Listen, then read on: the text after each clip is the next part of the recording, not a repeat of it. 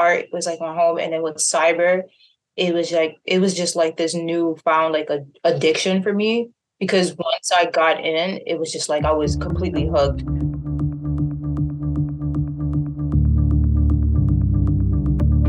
I'm George Kamide, and this is First Watch Spotlight, where we put the focus on the up and coming generation of cybersecurity defenders.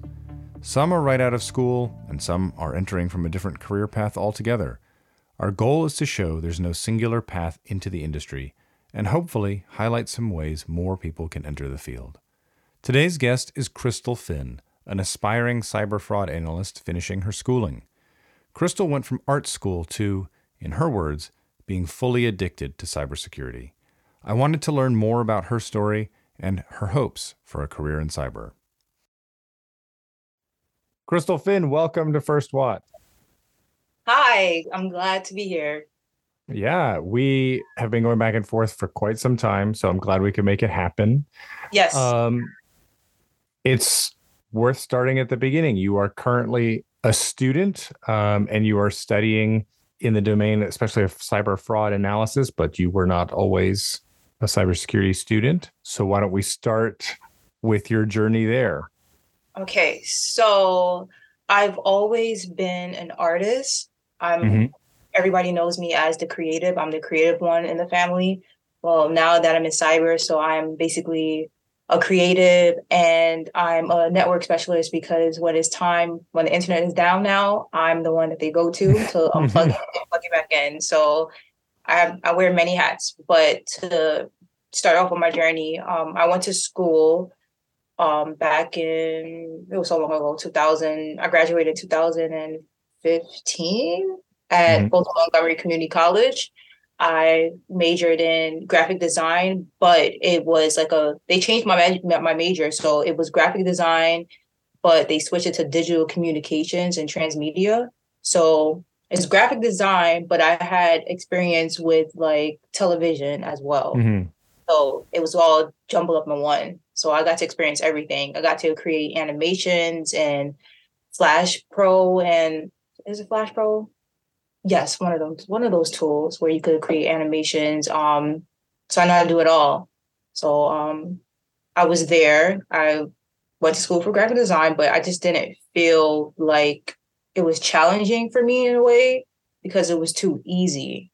Mm. So whenever I, I would have projects and like in school, like I would be the one helping people, but then it felt boring to me because you know um, art is like basically my home in a way so once okay. it feels like a job, I didn't want to do it anymore.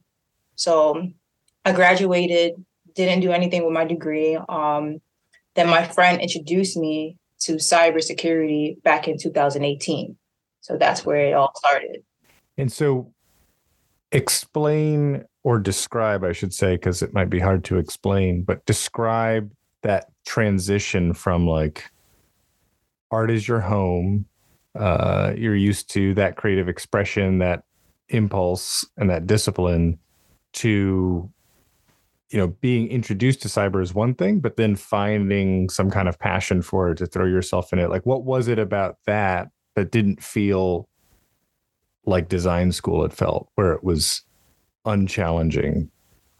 I feel like with um like i said like art was like my home and then with cyber it was like it was just like this new found like a addiction for me because mm. once I got in, it was just like I was completely hooked.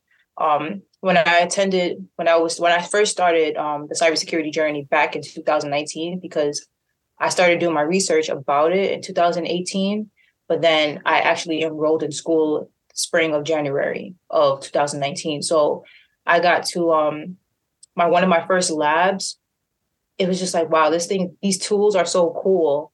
I mm-hmm. remember like I like they had me like um use like a Cellebrite like mock thing like tool and I was able to see the contents of like an iPhone. I'm like, oh wow, I'm nosy, so I love this. so um like I just fell in love. So it was like the transition from art to cyber, it wasn't that difficult to me because like once I'm addicted to something, it's just like that's that's all I see just full bore just yes. like nice yes do you remember what facet of cybersecurity your friend introduced you to was it first like networking was it uh, uh like no, AppSec?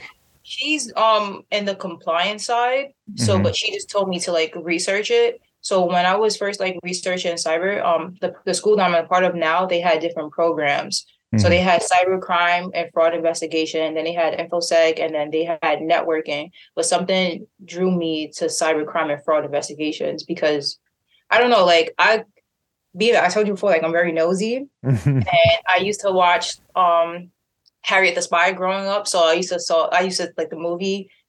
I like the fact that she used to investigate and like you know problem solve and solve crime and all that stuff and get to the bottom of things. So it was easy for me in a way. That's interesting. Um, so what has surprised you most in this four year journey that you've been on?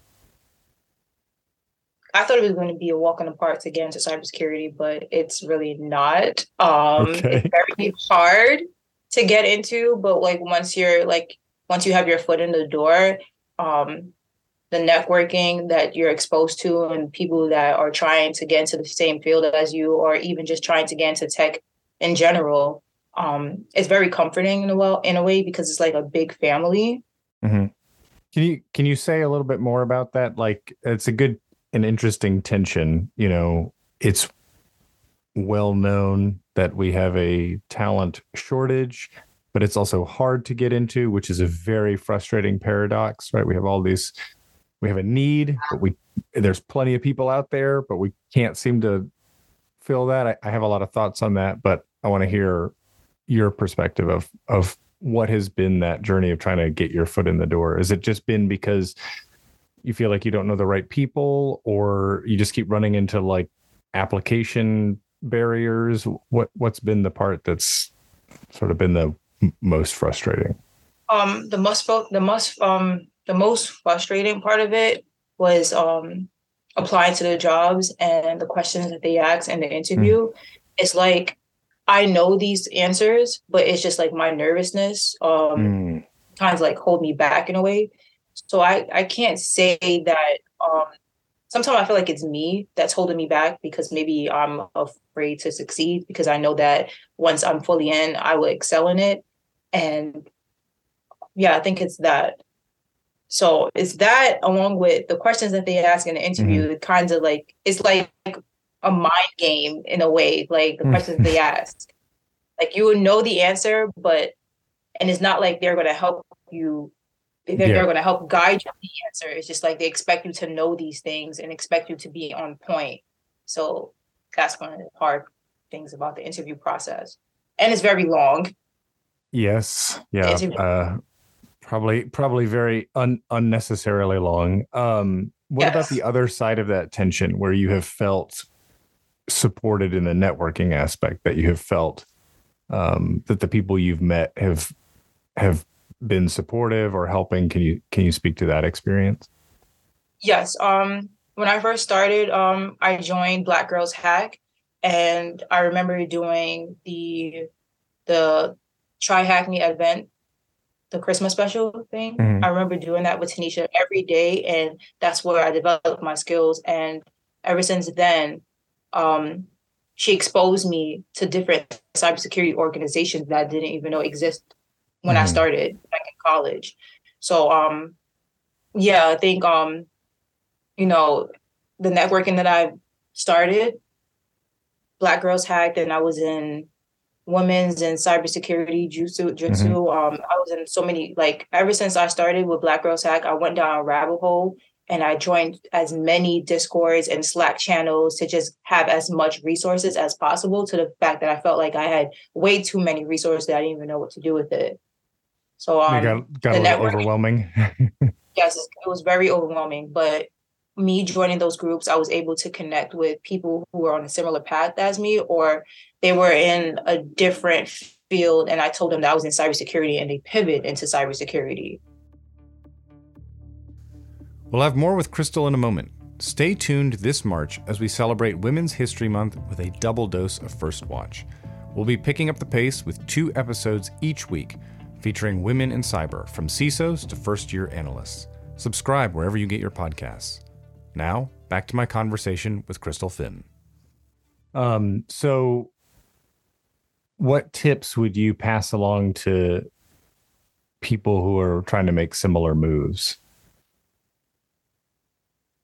Um, I would say to network, join as many Discord, Slacks, teams that you mm-hmm. can. Attend workshops where they're guiding you on how to build labs, how to compete and practice and capture the flags. Um, some groups, some organizations, they even have um, you know workshops where they're teaching you like how to complete rooms and try hack me together as a group and not just by yourself if you get stumped mm-hmm. on it find find tech friends that's on a similar path as you but also find friends that's doing things outside of your field so you could just have that connection for like job opportunities and learning opportunities to help you grow. So yeah i mean i i've talked to a few people who come into cyber and it's a very big domain and they think okay well i'm really into i don't know red teaming and you know they get a few months into it and they're like oh, it's not really for me. But threat hunting, you know, that so to your point, it's good to have as many doors as possible because yes. you know you could get into a professional setting and and maybe the fraud analysis is not your bag, and but you have these connections elsewhere. Okay, so when I first started, everybody was telling me to be like a pen tester, and then I got the exposure of being a pen tester. I was like, oh, this is not for me. Hmm. What what was it? I'm just curious. What was it about that discipline that was like, uh, not not my it's because I'm more like um blue teamer than a red teamer. So mm. I like mm. to defend. I don't like to do the other stuff. Like okay. yeah. blue teamer, blue teamer for life. Yes. Do you think that if you had told your 16 year old self, you know, back in high school, hey, like you're gonna be in you're going to be in tech. You're going to want to work in cybersecurity. Well, do you think that would have been surprising? Does this feel like a journey that just came out of nowhere? No, it wouldn't have been surprising because my family has always known me for being on computers. It's just that back then I didn't have anyone to guide me to mm. say, oh, like she's always on the computer till like three o'clock in the morning. Maybe you can practice practice coding or something like learning a language or you know learning how to like actually use a computer instead of just being online just playing video games on it so Oh, that's a good point. That's that's a good distinction. Being on the computer versus understanding how it works and how it's connected to yes. those games that you're playing or or whatever else. Um, that's an interesting point. Um, have you gotten to a, a point where you feel like in these organizations like Black Girls Hack or Women's Society of Cyberjutsu that you know you've been seeking do you feel like you're now at a point where you may be that you have seen others coming up behind you that you are now also the person giving? Yes. I think i'm the one that I'm, i think i'm the person that's giving now because on my social medias, I always share like tech resources, mm. um, people's journeys also in tech, like how they started out. And a lot of people on my social media has been contacting me saying, Oh, I want to get in. And how, how, how am I able to get in? I was like, first you have to like know what you want to do.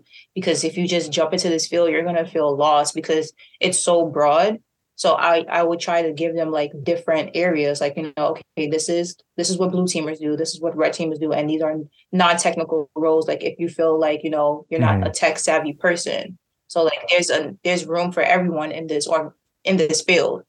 So I feel like I'm at the point, even though I'm not fully where I want to be in cybersecurity, I still have the experience um, to guide people to let them know like you know this is what you know you can try this and all that stuff.